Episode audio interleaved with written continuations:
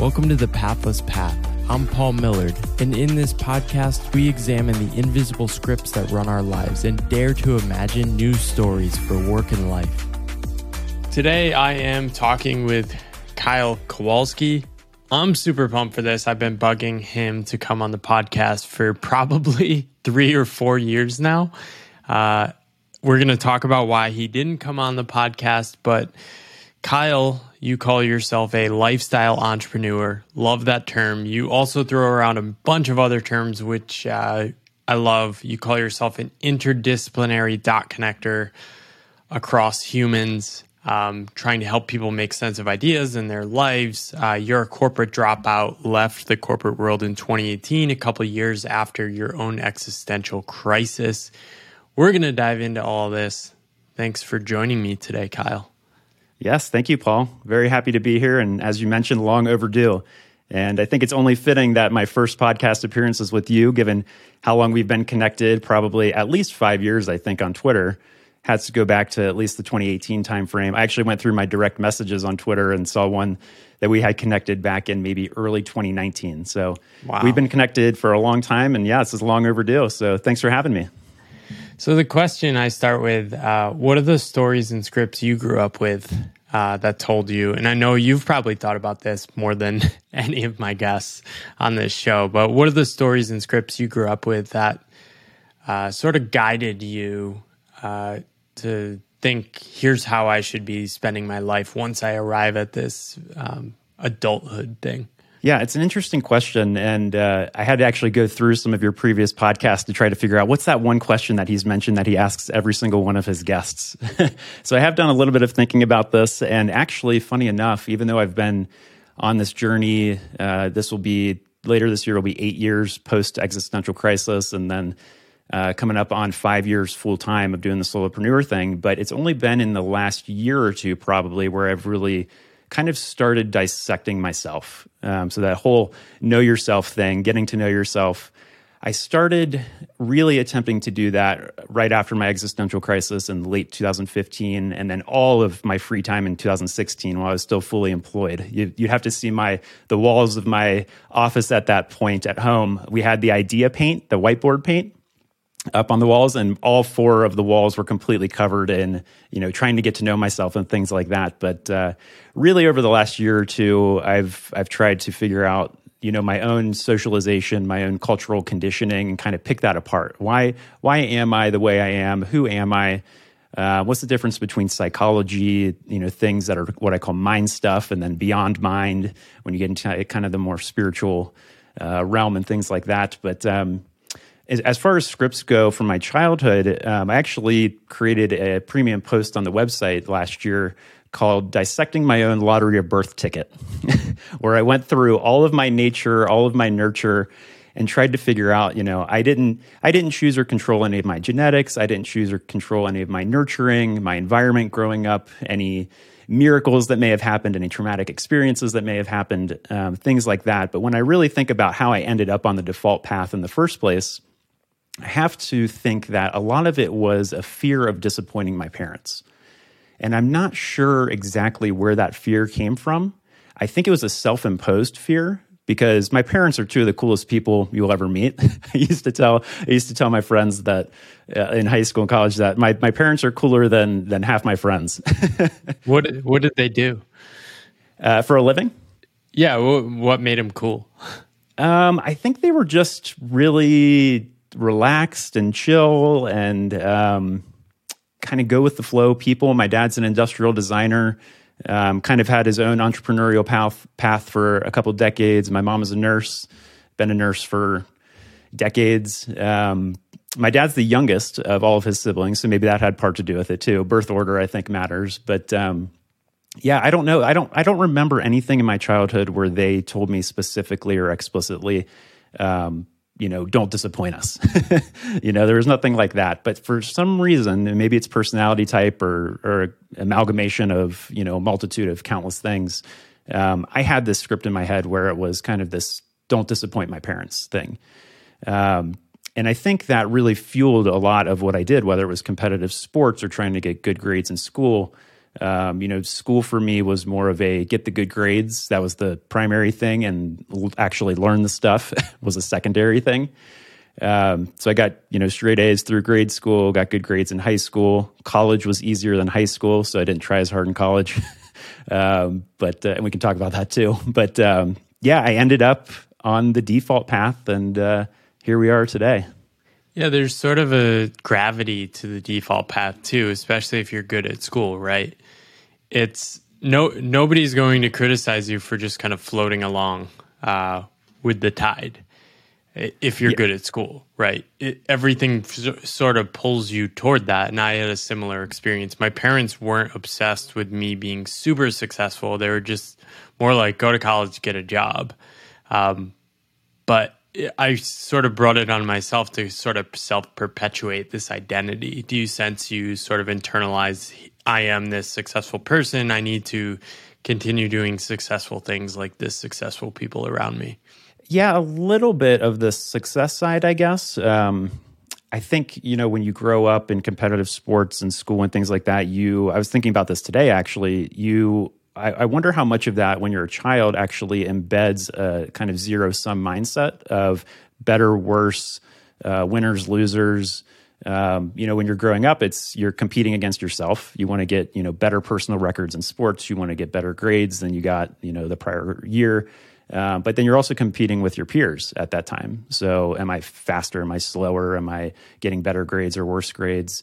Um, the interesting thing for me that's a little bit different, um, and this is this is kind of interesting because um, you talked about this in your book, the Daniel Kahneman um, idea, where you get some money scripts embedded by the age of 18 and Morgan Housel's uh, book, The Psychology of Money, actually says a similar thing, where you know your your scripts about money are kind of embedded in childhood, like the economic period when you were born, how your parents raised you in regards to money and things like that.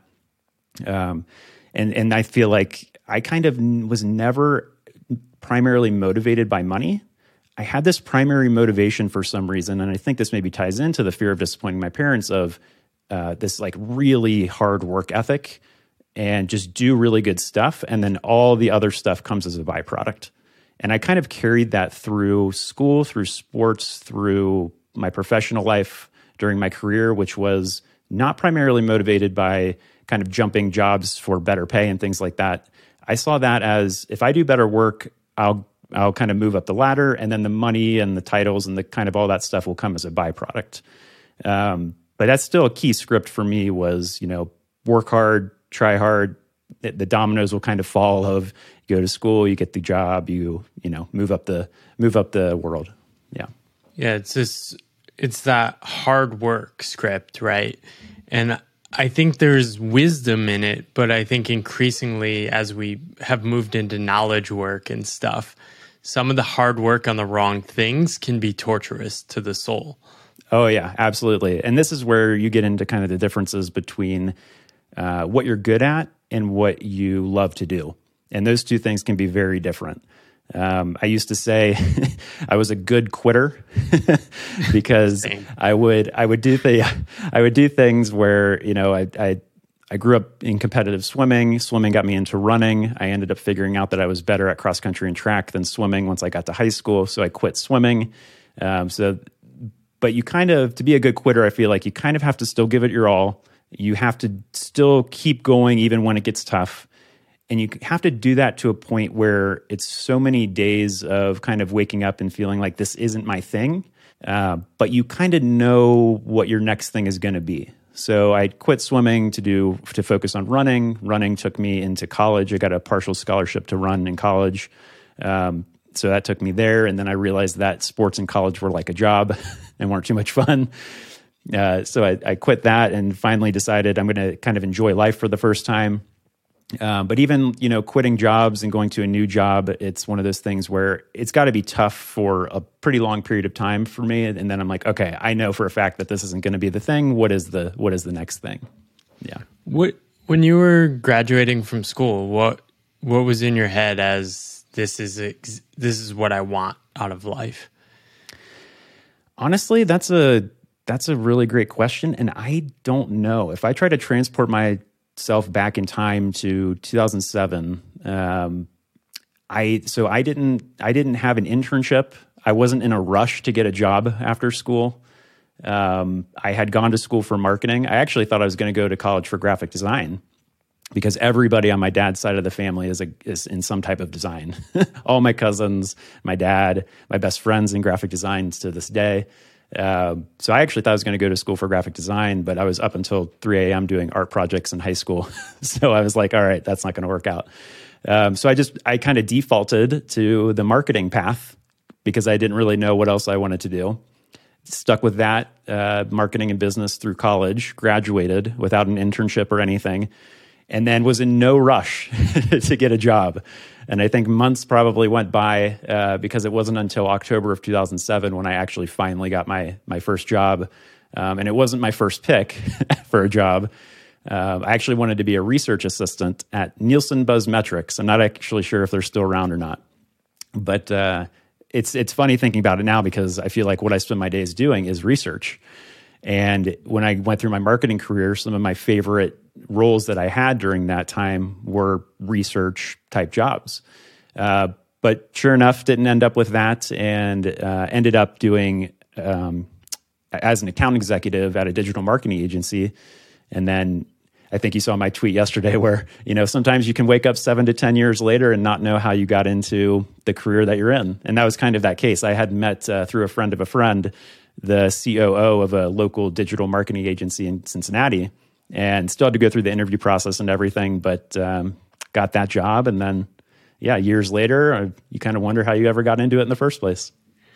Yeah, it's sort of an accident. This is this is the thing that made me reflect so much at this moment in my book where I write about um, quitting GE. I had mentally quit GE. I was going to leave after a year at the company. And in after deciding to quit, I landed a job at McKinsey right after this. And there's this alternate path of what if I didn't get the job and quit and bet on myself and right in, going into the recession. It would have been like it, it would have been dramatic probably and probably wouldn't have ended well but it's like i probably would have learned a lot there that's really interesting and instead i it became easier to get more and more jobs and keep sort of shuffling around the prestige world of uh, consulting and strategy type work but yeah it's it's really hard to contemplate what would alternative paths look like. We sort of just take for granted. And once you realize this, you also have to contemplate, oh, our future paths are just as unpredictable, which can be incredibly overwhelming uh, yeah. for people. Yeah, I, I, kind of I kind of think about that from like you have in the uh, inversion principle in your book, which yeah. is great, a great one. Um, another one is counterfactual thinking, you know, thinking right. more of a reflection exercise of, you know, well, what if this had happened or what if I had done that or what would my life look like? So those kind of thought experiments, I love doing those because, yeah, you just, you never know, but the stars aligned the way they did and things played out the way it did. And yeah, it's, but it's, it's fun to think about. Yeah.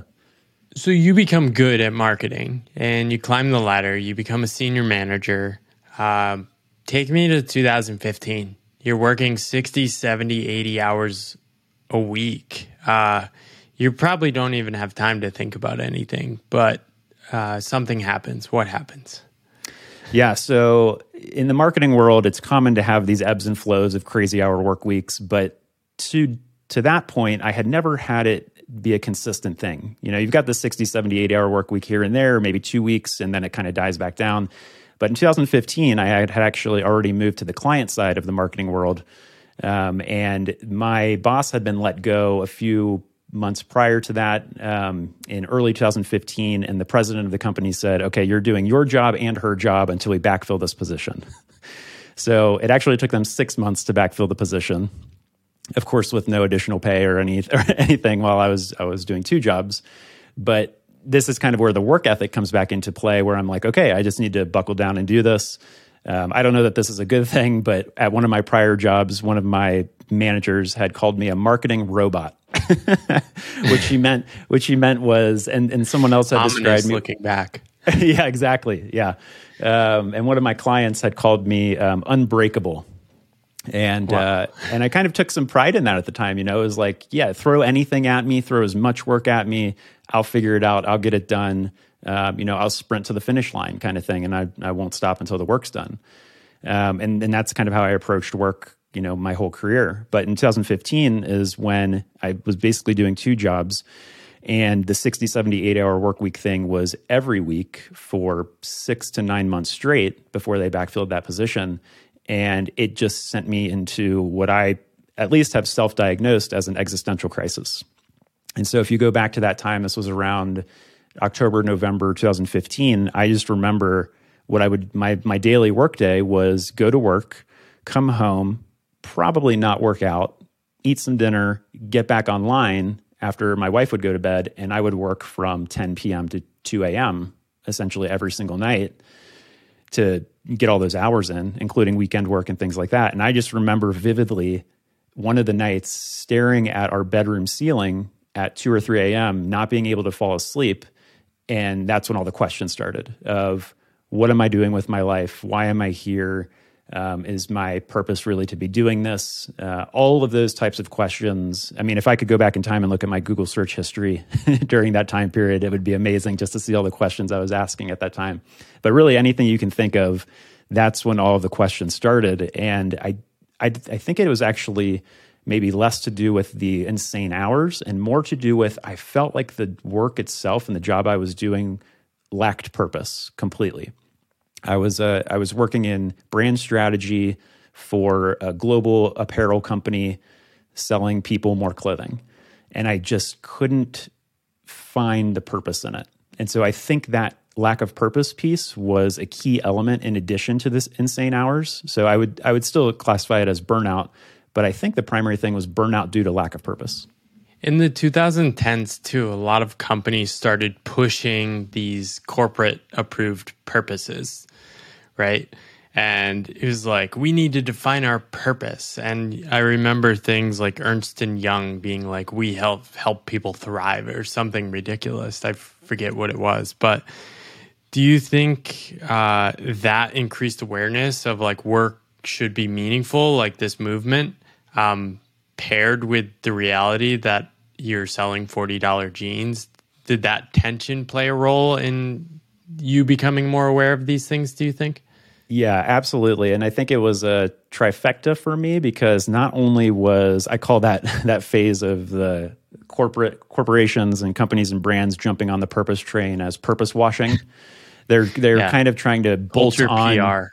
Yeah, exactly. They were trying to bolt on purpose as like a you know external thing, and I think a lot of this kind of rose to to the surface because you had brands like Tom's, you know, buy one gift one um, brands, and you've got Patagonia, who's been around for a long time doing the sustainability thing, and then I think other brands started to catch on once the cause marketing thing and and purpose started to become big. So that was definitely a big thing during that time. However, the brand that I was actually working on was also the trifecta portion, as the brand I was working on was in the midst of a brand reinvention itself.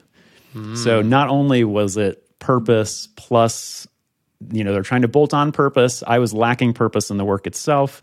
And then the brand itself i didn't even think about this until uh, probably a year or two after the fact just how funny it is is that the work i was doing was trying to reinvent the brand that i was working on. Meanwhile i'm having an existential crisis. Yeah that it's so fascinating because i was trying to untangle this and I think objectively work has gotten a lot better for people in the modern world. It's just that our expectations almost creeped up too fast. Like the slope of that line was faster than how the quality of the work improved. So people's attention to, oh, we should have pur- like companies like here's our purpose we should have purpose and people are subconsciously thinking well i should probably have purpose and it i think a similar thing happened to me around 2015 i was just losing less and less steam for like work. I was working in the space that talked about um, culture and how do we build a meaningful workplace. And it's like, well, this is crazy. I don't even feel connected to what I'm doing. And so I want to read something you wrote about this period, and this will be a good way to transition to go deeper into this. You talked about this a little, but you said my heart was racing, anxiety at an all time high. I could not calm myself down enough to fall asleep. No amount of deep breaths were working. I stared at the ceiling for what seemed like hours. I was physically killing myself to work. Yeah, yeah, and uh, we have uh, a mutual connection in um, Andrew Taggart and his total work philosophy. And I mean, if that's not a description of total work right there, I don't know what is. You know, that's kind of the epitome of the work ethic combined with, you know, I'll do anything it takes, and then realizing that that actually leads to a really rough place and some and some realizations learned the hard way. Um, but yeah, yeah, that that was the epitome of, of total work for me. And that only makes sense if we conceive of ourselves as a worker, right? Mm-hmm. But I think the trap in that, and I definitely encourage people to check out Andrew's summary, your summary of Andrew's work on your website. Um, it only makes sense to do that if you can't imagine any other possible life, right? And I think this is the vicious cycle is that if you are working a lot and identified as a worker first and foremost, it sort of becomes impossible to imagine anything else. And then you just sort of gaslight yourself and it's like, well, what are you supposed to do? Not work?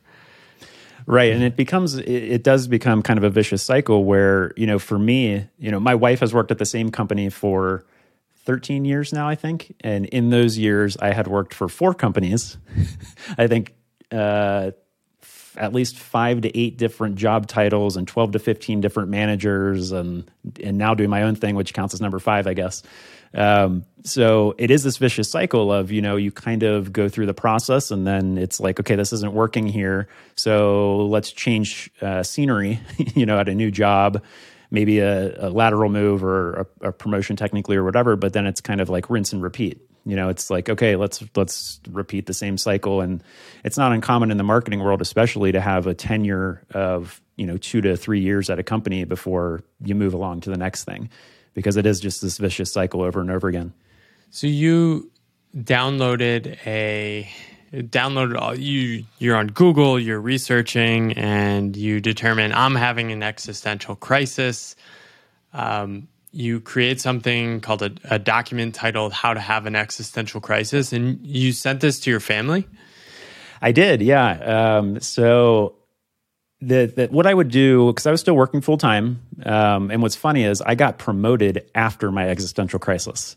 so in March of the following year, so three, four months post existential crisis, I got promoted, um, which is just a, hilarious kind of part of the story because it's like all the killing yourself, all the hard work, all the loyalty to the job, and everything else, you know, quote unquote, paid off um, in terms of that world. But you know, on the other side of it, it was just killing me.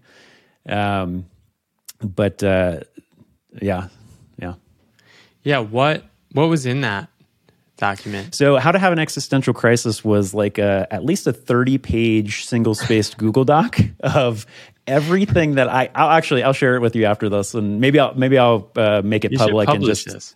yeah I'll publish it. it. will be funny looking back on it now because a lot of it will be um, you know things that I was just discovering really in the midst of my crisis. So I think that's when I had discovered things like the blue zones. I think I had yeah. discovered Ikigai maybe from Daniel uh, Buettner, I think his name's Dan Buettner, from the Blue Zones work. Um, I was watching the Cosmos series on TV. I was I was watching like every nature show I could get my hands on because I was trying to uh, give myself a new perspective on life and understand life better. Um, but yeah, there's I, I mean that's during my crisis when I first discovered intentional living. So concepts like slow living and simple living and minimalism and voluntary simplicity, um, decluttering, things like that were all concepts that were completely foreign to me until my existential crisis. And when I discovered them, I was like, oh my gosh, I had no idea that there was essentially a non default path you know that you could follow in life. I didn't know that there were people who were intentionally choosing to buy less stuff. And you know the terms like lifestyle inflation and the hedonic treadmill and and things like that i those were all things i had never heard of so, really, the entire slow journey and the entire website is all stuff that I have discovered on this journey post existential crisis. I didn't I didn't know any of these words, I didn't know any of these concepts, I didn't know how to articulate so much of the things that I feel like I've connected the dots on now. Uh, that was all new news to me. Uh, but yeah, that that document is is fun to look back on. Yeah, that could be a good uh, number 500 post actually. Yeah, yeah, but it, it's going it's going to you. The Pathless Path book summary is going to be number post number 499 on the Sloww website, and then comparing my own journey to yours um, and what you have in the book will be post number 500 as a as a premium post. Yeah, so talk to me about this explosion of ideas. So I think I experienced a similar thing. Podcasting was probably a way in for me. Tim Ferriss's podcast, and then all the people he was talking to, like Derek Sivers. We talked about Derek Sivers briefly before this. What uh, what was that like? Because I experienced a similar thing my final two years of work in 2016 and 2017. I had this explosion of creative energy, which was outside my work. But every morning I was waking up, putting on the corporate uniform, and commuting to work. And it was so brutal for me. But I didn't even, it didn't even occur to me that I could like leave that life. So talk to me about the final uh, couple of years before you actually did walk away. Yeah, so most people are probably surprised to hear that the crisis itself, which was kind of like I say the acute portion of the crisis was like a six week period at the end of 2015. Although you can't put an end, of course, on a crisis, but it was probably like a six week thing then in 2015. And then um, the following two and a half years, I was still fully employed, but spending all of my free time trying to get my no- trying to get to know myself, trying to learn about life, trying to find purpose, trying to figure out what could my next step be, what does that look like and those were the roughest two and a half years of the entire journey. So the the most miserable portion was actually when I was I had my you know, I was at the peak of my career. I had my highest title. I was getting paid the most I had ever been paid. We had bought a McMansion in the suburbs. I had a sports car.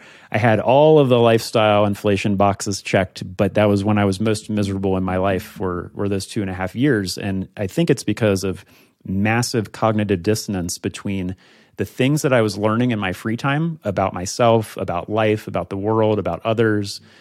Yet, like you said, still showing up to work every single day, doing the same, all the action of the day to day life was still the same. So, in terms of what I was learning and how I was living, there was just a huge disconnect that kind of compounded over time. The more I learned, um, and all the seeds that had been planted, you know, beginning in late 2015, were finally kind of to, you know, start to develop and germinate and even blossom or bloom in some cases of like, okay, uh, this is hitting a boiling point and the learning needs to match the living much closer than it currently is. It's kind of scary in that moment too, right? Because you sort of sense if I follow these ideas, even if you're not fully aware of it, they seem sort of dangerous because it's sort of obvious where it's going to lead. Um, even if you're not acknowledging it at the time, right? It's like, I might have to give up this life. And even if you know the sports car and McMansion aren't making you happy, other people's respect for you is dependent on you having those things and performing that role in society, right? Yeah, and this kind of ties back to what we talked about at the beginning, where I'm, I guess I'm lucky in the sense that I didn't have extremely powerful money scripts in my head. So, in terms of, you know, leaving the, the money behind and leaving that lifestyle behind to a certain degree and things like that, that was actually somewhat easier for me because I could, I, I've like I said, also that you know, I've always been, I've considered myself a good quitter.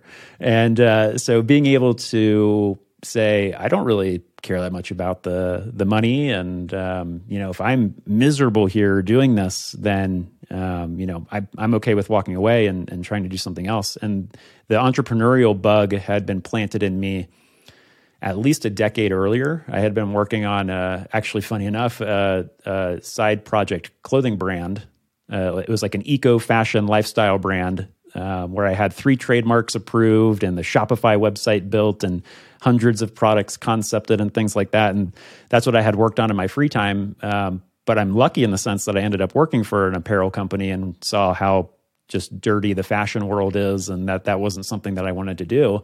Um, so when I actually left my job in 2018, quit my career, I actually thought I was going to double up. I was going to work on Sloww half half of each day, and I was going to work on this clothing brand the other half of each day. And of course, that that died really quick, and I just went all in on Sloww. But uh, yeah, yeah. Were your parents uh, supportive of you taking a leap? When did you first start to think, okay, maybe it's time to unwind or move to this next chapter? So I I knew that the entrepreneurial thing was something that I just had to get out of my system. I had to give it a try. However, it was still not a clear and obvious decision. Um, and I was still applying. Once I knew that the job that I was at wasn't going to be a long term thing, I was still applying for other similar jobs um, at the same time. Just and, and and then finally occurred to me, I was like, this is just going to be the same thing at another company. Um, this isn't going to work out. And then another one I just got flat out rejected from without a phone interview or anything. And so it kind of made it easy for me in a sense where I was like, there are literally no other available jobs that I'm interested right interested in right now. And uh, so uh, I'm I'm going to try this entrepreneurial thing. I'm to I'm going to give it a go and see what happens. And at least I can say that I got it out of my system and maybe it's not for me because there's obviously no guarantee that it works out. Um, and I had seen the stuff from Naval Ravikant and things like that, where he says, you know, it's going to take seven to ten years before you're making a sustainable living doing this. Some get lucky and and start get, making money in five years. So I kind of went in with that mindset that it's going to be a slow go, it's going to be a long haul, but uh, I, I had to give it a shot. Yeah. And your parents were they supportive? Um, I, overall, my parents have always been supportive, and I think they know that I'm going to do whatever, whatever I think is best anyway. Um, but I think there were some scripts around, um, you know, you should never quit a job until you have another job lined up, kind of thing. Yeah. And I was like, well, I kind of do have another job lined up. It's just making zero dollars, and it's of my own creation right now. Uh, but you could call it a job if you want. Um, so there was there was a little bit of that, and then uh, there was also a little bit of hesitation, knowing that the entrepreneurial path can just not pan out. You know, it's it's a risk, it's a gamble, and uh, some things can kind of sputter along forever and and not work out. So they had acknowledged that too, but um, but overall, they've always been supportive. Yeah. And what were the conversations like with your uh, now wife uh, about taking the leap? It took some convincing. I think uh, she was worried about me during my existential crisis. She had, yeah. she, we've been married, it'll be 12 years this year. Um, so we've been married a long time. We got married in our mid 20s. Um, and uh, she recalls, you know, I've never, I've never seen you like that before. It was uh, like me during my existential crisis was kind of a first for her. Um, and she ended up having one two years later which happened to be the exact same age when I had mine. I was 30 years old, 30 years, eight months old, and she had one exactly two years later, 30 years, eight months old, which was weird. But, um, but it took some convincing for her um, for me to finally say, I'm to, I'm to give this a try. Um, I think she had to see how bad it was at my job at that time and how I came home every day with that cognitive dissonance of, you know, just you know, exhausted at the end of each day, drained, um, which is a complete opposite of each day now, where I feel like my energy actually builds throughout the day. And I think that's the difference between work and play is that work is one of those things that at least I consider as energy draining or energy depleting, uh, whereas play is something where your energy regenerates throughout the day. So you can actually put in just as many hours, but if it's play, it doesn't even feel like work at all. What were those first few months after leaving your job like? First few months. So I woke up. I, I read about this in your your book as well. I woke up the next morning after my last day at work, and uh, you know, still used my alarm clock. Woke up at the same time. Alarm set, clock. What are you doing? set up a little. Use an alarm clock. I set up a little desk area um, at our house and got straight down to work that next morning. Um, and it, it's funny to think about now because obviously you know things don't things don't pan out day to day things you know you start to you start to connect the dots things unfold over time but uh, I, I approached that next day like I was still employed. yeah, how long did that take to be like, oh, I can just go walk around? I would say Hey there, it's Paul. I just wanted to take a second and thank you for listening to the podcast. If you'd like to support more, I'd love if you'd share this podcast episode or the podcast as a whole with one other friend. Sharing it like that is the easiest way you can help me grow the podcast, get better guests, and help me continue on this long game. Next, if you're enjoying this conversation, you'd probably enjoy my book. You can check out my book, The Pathless Path, which has now sold over 40,000 copies. You can check that out on pathlesspath.com. And finally, if you're looking to find the others on unconventional paths, I've started a community, the Pathless Path community, where you can find others on unconventional paths. You can check that out on pathlesspath.com slash membership. All those links you can find below and back to the episode. Honestly, probably about six months. Yeah. And I, have heard that from other people too, and I'm sure you have too. And I'm sure the time varies, but I think Michael Ashcroft actually said something similar, um, where it's kind of like you know when you go on vacation or back when you're employed, you know when you go on vacation and it takes like you know one to two to maybe three days before you stop checking email and you kind of let things go, and then you kind of get in the flow of vacation. It was kind of like an extended period of that, like your whole career kind of builds up inside of you, and it took it took me about six months to decompress from that. I'd say, yeah, yeah. For me, it was about seven months in which I really gave myself permission. The first few months, I was kind of a wreck. I took a month long trip to Europe just to like decontrip, decompress. But I was so afraid of making money and stuff that I found clients and then I joined a co working space and I was going to the co working space every day. And then I'm thinking, well, what am I doing? I don't have to be here certain days. I can just go wander around. And I got rid of the co working membership and just started working a little less. And uh, yeah, that's sort of been the common thread over the past few years. But it takes so much time to unlearn these scripts. I think the lesson I learned over and over again is everything you realize takes more time to unfold than you expect. Have you found a similar thing? Oh yeah, absolutely. Um, and after doing obviously a ton of reflection and trying to connect dots, looking backward and things, even having the words to be able to articulate what you had gone through is something that doesn't come until later after the fact. Um, so even you know understanding what you had been going through during a certain time, or um, you know trying to figure out like I, I kind of did this also with my own relationship with money and I have some posts on the site about that, trying to figure out, you know, how's my relationship with money changed over time, and um, and you start to learn new concepts and new words and and things like that, and that helps put the pieces together. Looking back, of okay, yeah, this is actually what I went through. Yeah. How has it changed? My relationship with money? Yeah. Well, I think initially it was non-existent. It was non-existent slash dysfunctional.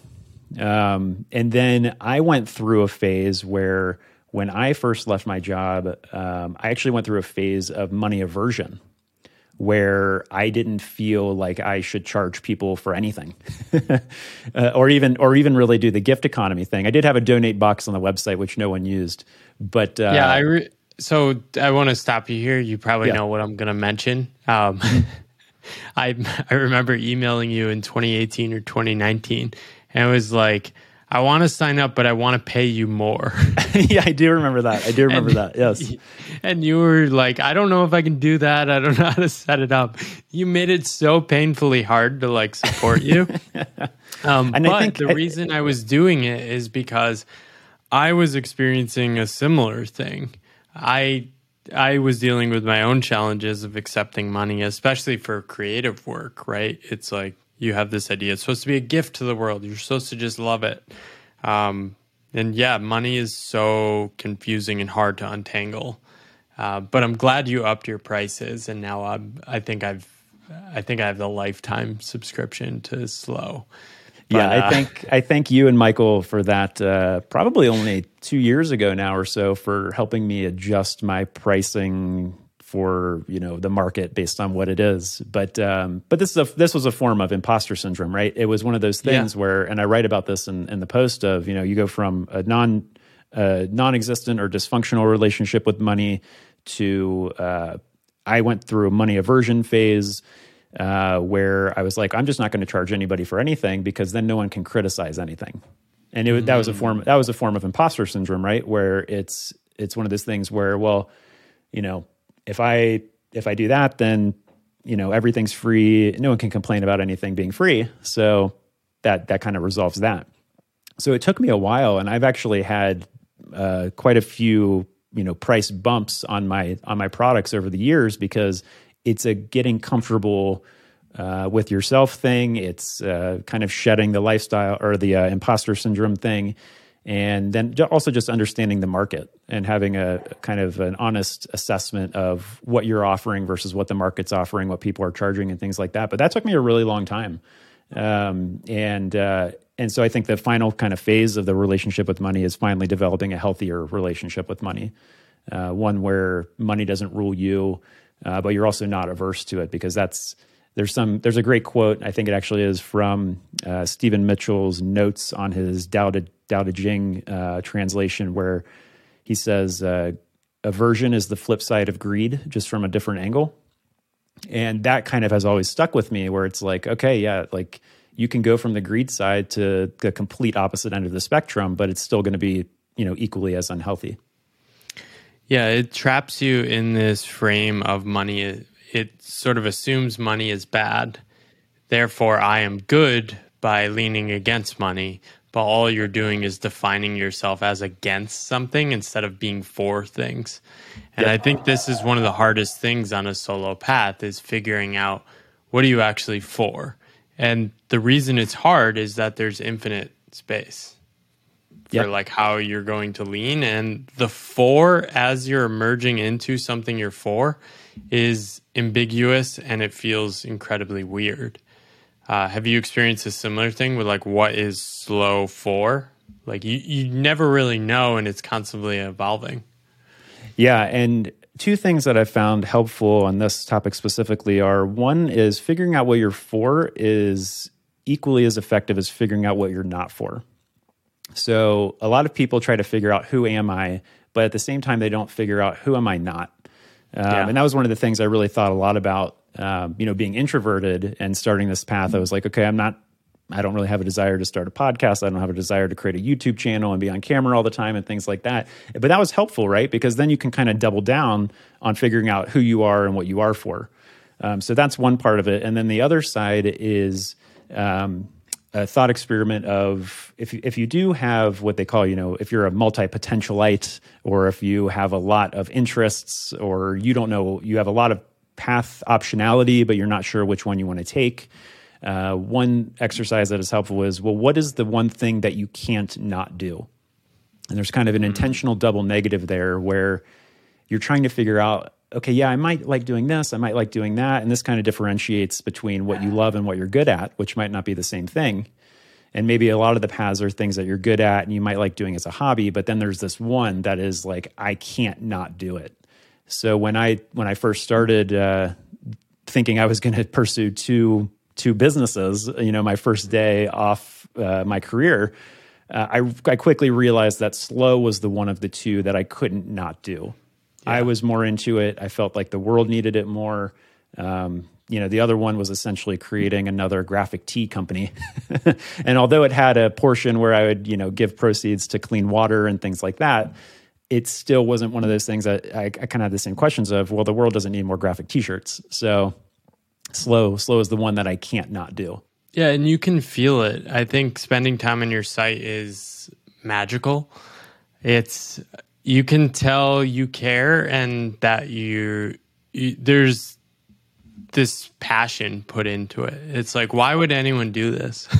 Why, why, why, why would anyone do these incredibly long thoughtful posts on like you've basically like mapped out like how to live an intentional life and like put everything on your site right yeah and and, it's, and, and it's all for the only reason somebody would do this is because they enjoy it and that's yeah. so beautiful yeah and not only enjoy it but also just desperately need it um, because it's still my existential crisis that fuels me, you know, almost eight years later, um, and hasn't slowed down at all. Because what you end up finding out is once you start questioning things and pulling on a thread, that thread connects to everything else, and everything's interconnected. So you learn about one thing, which leads you to another thing, and you're like, I didn't know that. That opens you up to a new thing.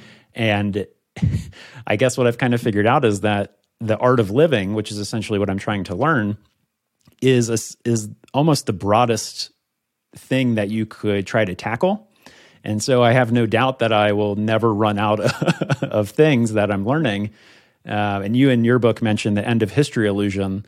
Um, and just looking back, uh, even you know, I'll look back on that how to how to have an existential crisis Google Doc, and uh, and and think, okay, even us having this conversation today, I am well aware that you know my views on things are going to change in the next year, in the next two years, in the next decade. Um, so I try not to get stuck on that too much. Yeah. yeah, it's something I've realized too. I think a lot of people don't create right? They aren't creating and sharing their ideas in public. And they sort of think everything they're reading online, consuming, is this information war. And it's like, these thoughts are something I disagree with, and I need to be against this, right? I think the more you create, you realize that's sort of a waste of time because we often don't even know what we really think, and it's evolving. Yeah. And that's where that's where writing comes in, right? because writing is what helps the thinking. And that was an epiphany for me was realizing that thought itself can be a passion. And I actually am more passionate about thinking than writing, but I appreciate writing for what it does to help thinking. How do you think? Do you think by writing, what are the other ways you think and contemplate and ponder? I guess I'm in general, uh, my personality type is pretty introverted. So I'm a pretty introspective, contemplative person in general. Um, but a lot of it is dot connecting through. Um, I use Obsidian as kind of my second brain tool, which is helpful. Um, but really, what's most helpful is when I take a bunch of different ideas and kind of outline them together and try to figure out what are the patterns, what are the similarities. Uh, there's a there's an author named Mortimer Adler who has a book called How to Read, and he has something called coming to terms where if you're reading a bunch of different books you kind of have to figure out well this person's saying you know this word but this other person's saying this word. And and by exposing yourself to all the different things you're able to say okay they're actually talking about the same thing. So thinking through those things um, it's one of those things where it's just a matter of quantity before quality i guess um, I actually just read. I'm, I'm now reading textbooks for fun. so I just read. I just read probably three textbooks on adult learning, lifelong learning, transformative learning, uh, all trying to inform the the course that I'm working on. I read a book about interdisciplinary studies and how to do interdisciplinary research and things like that. Um, but uh, one of those books said something along the lines of: "The more you learn, the more you can learn." And I think that's very true where the more the more you're exposing yourself to, the better your filter is going to get, both for the sources you're picking out, the books you're reading and things like that. And it's also going to improve your thinking, your ability to think, the dots you're connecting, the dots you have available to you to connect. Um, so it's really one of those things where exposure and quantity are the first things. And then over time, you're building a better filter. You're better at evaluating information you're better at synthesizing it together. Um, but it's one of those things that just comes through quantity and time.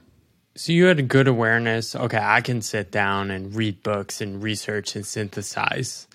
Like you're probably one of the best in the world at this, and it, it clearly comes out in your writing. How did you think about building like a business about this? I know you were averse to money at first, but how were you thinking about like your path at the beginning? Were you just thinking, okay, if I just write great posts for a long enough time, something will happen? Like, what was your conception of it, and how are you thinking about it now? So I started out. This is another area where I didn't even know the word synthesizer. Another synonym for it is synthesis. Um, some people call it knowledge integration, interdisciplinarity. Uh, there's a whole bunch of words for it, but I didn't know any of these words whatsoever when I got started. Um, and I think what fueled me when I first got started was just my own curiosity. So Maria Popova um, of Brain Pickings, now the Marginalian, um, she's a big inspiration, not because of her content necessarily, but her lifestyle and what she does, um, because it kind of mirrors what I do to to a, a high degree. Um, and and she has something where she says, you know, it's always been for her personal development before business development. And that has always resonated with me because everything for me is just trying to figure out life. And all of the business side of it is just something that I figured out or figured that I would have to figure out later. So when I first started out, I don't think I had any products whatsoever for the first two years of Sloww. It was just me learning and sharing what I learned.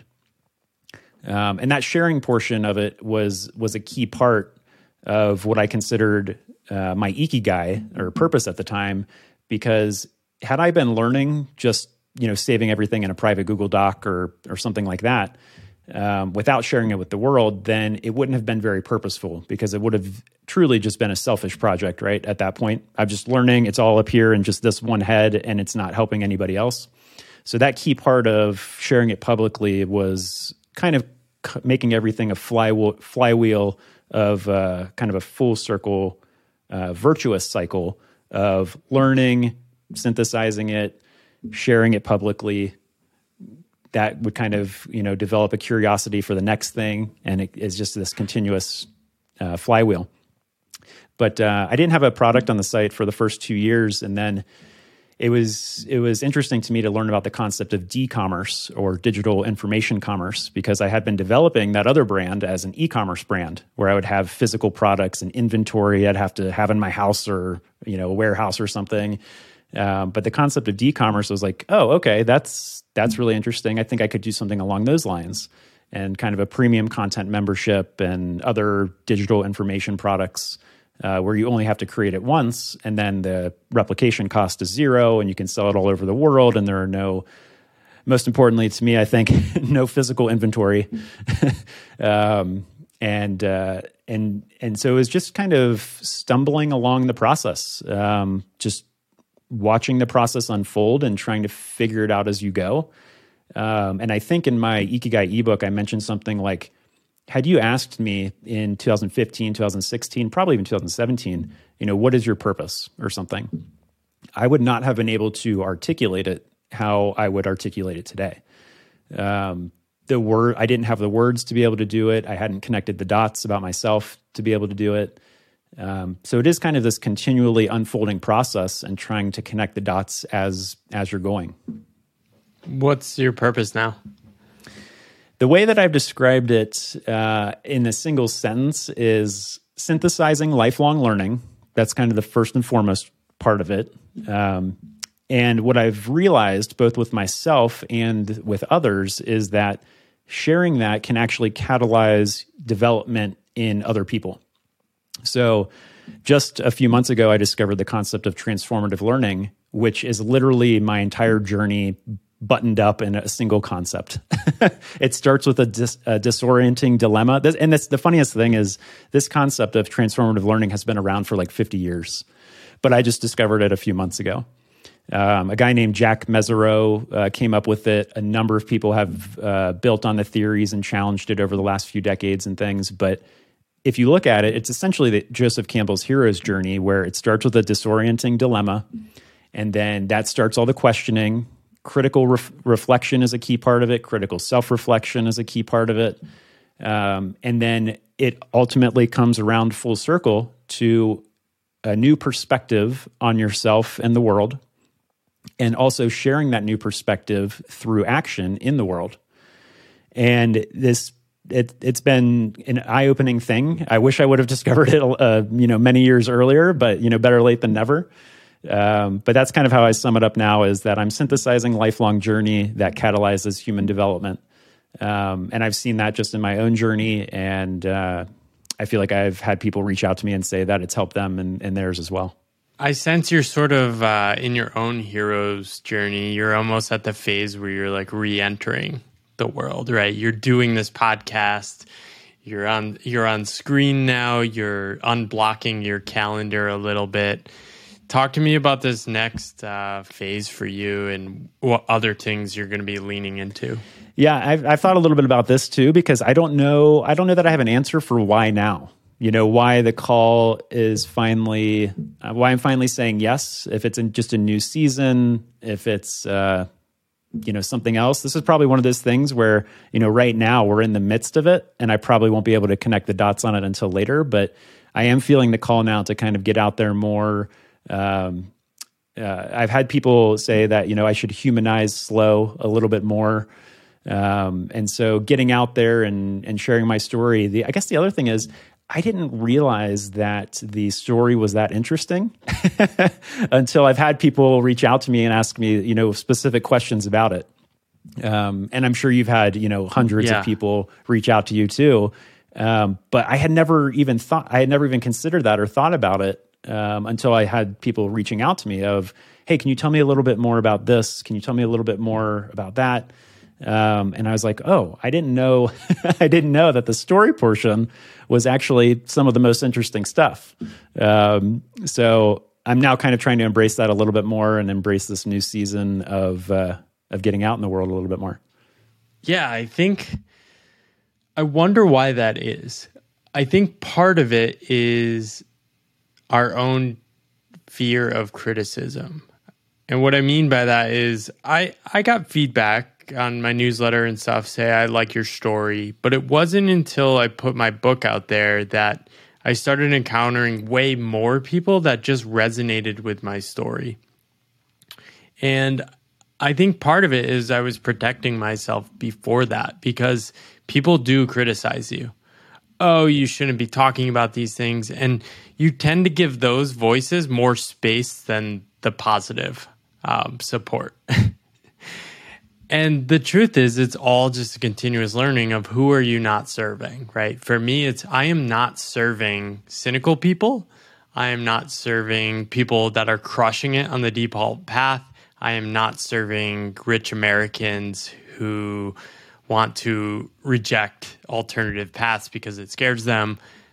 I'm really just serving people that dare to dream big and remix their lives. And I've realized through reading other people's stories, I can resonate with almost anyone's story. I don't care what background they are. It's really just the feelings we resonate with, with and that inspires people. Um, so I definitely encourage you to let it rip, baby, and like put your put your personal story out there. I think we can find inspiration in almost anything, and it's there's so many voices that are like, you shouldn't X, you shouldn't be saying Y. It's like, I don't know. I think more people should be sharing more stories, and it's up to people to filter what they should be receiving or not receiving. Yeah. Yeah, absolutely. And I, I think what I'm figuring out now is that the story, the personal story, is what grounds everything else. Yeah. Like if you if you read the the about page on this on the Sloww website or what is Sloww and things like that about the different stages those stages only matter because those are actually the stages that I feel like I've I've gone through over the last eight years almost.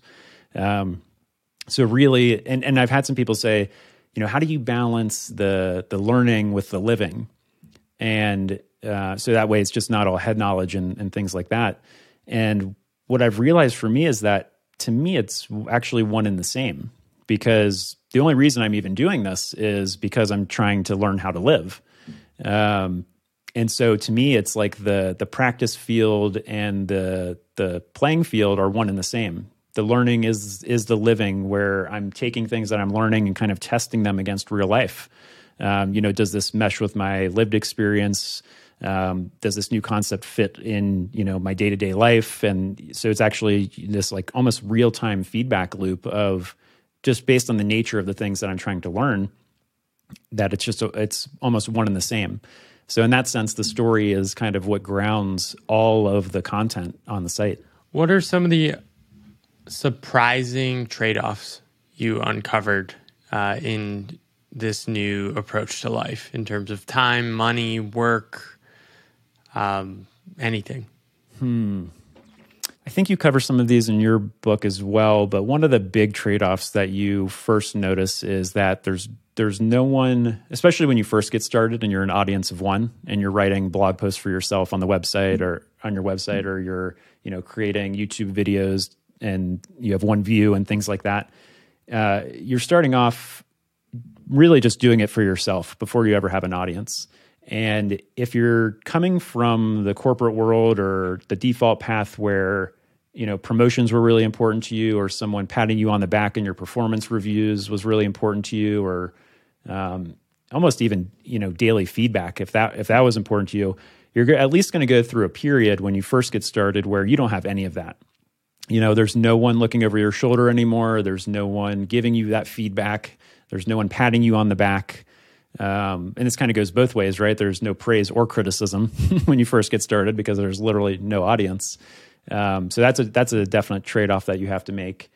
Um, and then, yeah, I think I think figuring out just your daily schedule and routine is is a big trade off, right? Because you go through that period of, you know, it could be you could do anything today. You could structure your workday however you want, or you may choose to not even work. Um, so that trade off of figuring out how you want to spend your time, um, and then there's the, the brutal reality of if you're if you're not working on something, no one else is working on it, right? There's not a team of people that you may may have been working with at your at your prior career or job uh, that can support you if you're out or if you take vacation, if you're sick or whatever. Things only move forward when you're working on them. Uh, so that's a big kind of epiphany and realization of if I'm not doing it, no one else is doing it.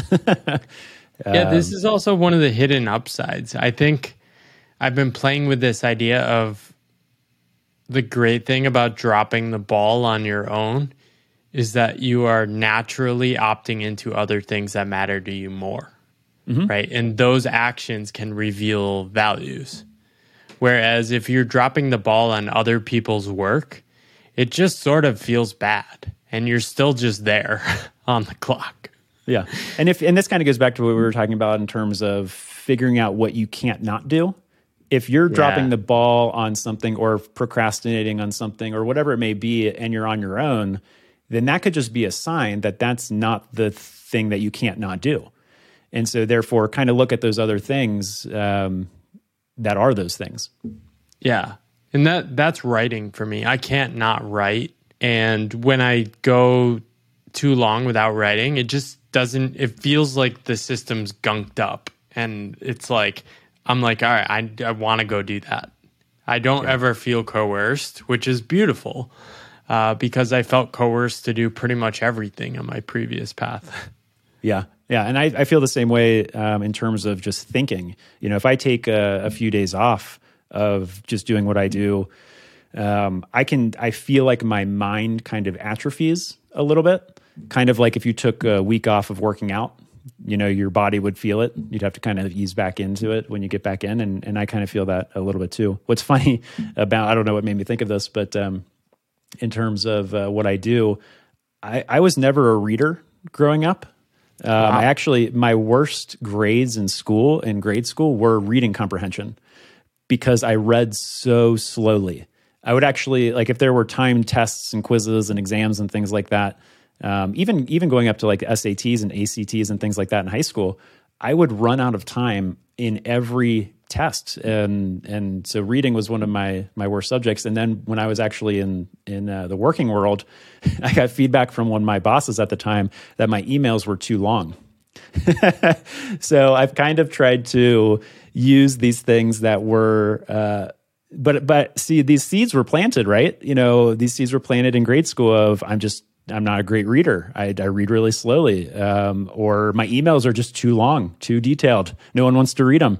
Um, but now I'm kind of using those things that were previously perceived as negatives as a positive in my life for what I do now. So it's kind of interesting how the same thing can just be perceived differently. Yeah. And it's really amazing, right? You're people there are certain people that love long form stuff, like me. Like your writing is such a gift to someone like me who wants to go deeper. I don't want to read the surface level content post. I want to read the long essay, the book. What uh and maybe this is a good way to tee up some of the things you're working on. You're working on a course uh, around synthesis. Uh, so maybe talk a bit, a little bit about that and how you want to help other people think about synthesis and learning. Yeah, and and to kind of uh, segue into that, your point about more long form content online that that's kind of what I see as Sloww's sweet spot. Is I I've I'm sure we all have read our fair share of you know 300 to 1,000 word blog posts that are kind of just superficial surface level, uh, oversimplified content. And then on the flip side, you've got 50,000 plus word books, right? Source content, really big research papers and, and stuff like that. And I kind of saw this middle ground of a lot of Sloww posts are anywhere from 2,000 to 8,000 words. So I call it, in terms of your info diet, I call Sloww a heavy appetizer, which, uh, which, you know, social media content, short blog posts, and things like that are just light appetizers. The source content, like full books, is uh, an entree. And so, in terms of Sloww content, um, it's kind of this heavy appetizer where you might read a post or a book summary or something, and it might be all you need. You might be good. You might be your info diet might be full from that, or that might actually pique your interest, and you choose to then go read the full book because the the summary had helped you. So. That, that's kind of an interesting way in terms of trying to figure out, you know, there is this gap, right, in online content of this middle ground uh, length of content, which I guess in terms of digital content would be considered long form. Um, yeah. But yeah, in terms of uh, kind of moving into uh, digital products and things like that, I had started with a premium membership a few years ago. Uh, and then I released uh, an Ikigai ebook, um, kind of documenting how I found my own life purpose and uh, a framework that I feel like other people could follow as well. As well, it would pair nicely with the Pathless Path uh, for any readers that are fans of your book um, and are looking for that purpose for themselves. Um, and then really getting into courses now is what I feel like is the next step because in terms of it's kind of the product equivalent of long form content. Um, if you're looking to really go deep into something and learn it holistically and comprehensively, then courses, online courses, seem like the way to go.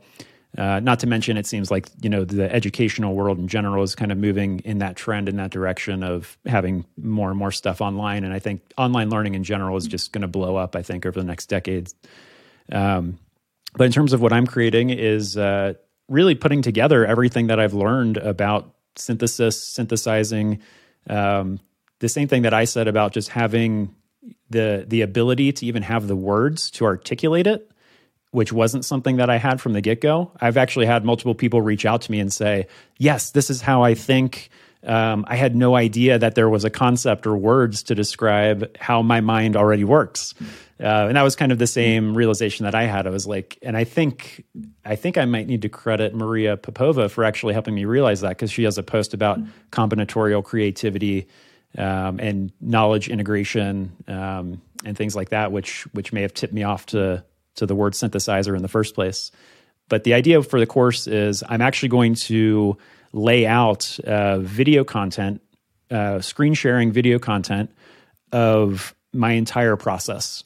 And so I'm going to actually dissect how I create a, well, I mean, it, literally every part of the process how I choose books, how I created my reading list, how I read a book, how I take notes on the book, how I create a book summary, um, how I create a, a, synthesis. And there are all different sorts of syntheses where one of them could be as simple as just synthesizing two books together. Um, the one that I published recently is uh, a synthesis of three textbooks that I put together. I actually did one for Maria Popova, which I have to imagine oh, is oh, wow. the most comprehensive thing on the internet about her. I went through 50 pieces of content about her wow. from podcasts to article interviews to uh, speeches that she's given and put it together into a single post of everything you could ever want to know about Maria Popova from her kind of her process of of how she does things on brain pickings or the Marginalian. Um, so I basically what I'll do is I'll go through every single type of content that I create and dissect it and show people live almost how I how I do it. Um, so again, th- it, this will actually be a good example of using the personal story as what grounds everything. And then what I've created is a um, Obsidian actually has a uh, I don't know that it's a plugin, but it's like an add-on feature called Obsidian Publish, which lets you publish some of your private notes public. And so what I've done is I've essentially created a microsite of concepts that are related to synthesizing and synthesis. And it probably has maybe 150 concepts that are all interconnected on this microsite. So the idea of the course is you're taking this course, you're learning, you know, how to um, how to create a synthesis or something. And then what I'll do is I'll link to concepts that are related in the microsite for things like critical thinking, information evaluation, higher order thinking, all these concepts that already exist. Those will kind of be add ons in this like little digital garden microsite where people can go explore more and kind of figure out like oh yeah i want to learn more about that concept. But the entire course itself will be grounded in my own personal process and story. I love so hopefully it. it's entertaining. um, yeah i'm i'm excited for that. And uh, where can people where can people learn more so you'll be able to learn everything at sloww.co, slow.co. Um, and the best way to stay in the loop is just with the email newsletter. So I send a weekly email newsletter called Sloww Sunday. And uh, that'll be the best way to know when the course launches. And then in terms of social media, I'm most active on Twitter, but also have Facebook, Pinterest, and LinkedIn. Amazing. It was great talking with you today, Kyle. Uh, I am pumped you are getting out there more and uh, putting your story out there. It's amazing just to have fellow people on the journey with me. I think we've both sort of just been putting words into the ether, trying to figure out what we're doing, feeling lost. And uh, it's been great to have uh, people doing the same at the same time. So appreciate what you've been doing and sharing your journey and hope you uh, start to share more of it too. Yeah, thank you very much for having me, and congrats to you and Angie and, and enjoy the dad life. awesome. Thank you so much, Kyle. Yeah, thanks again, Paul. Thank you for listening to The Pathless Path. I love having these conversations, and if you want to support me, you can rate, review, or subscribe on your favorite podcast app. You can also follow me on YouTube, where I post all the video interviews of this podcast as well. Finally, you can always support me by buying my book, The Pathless Path. It's a book I'm really proud of and has most of my best thinking and probably my best writing in it. And you can get it for less than 20 bucks. So grab that, it's in the show notes, and thank you for listening.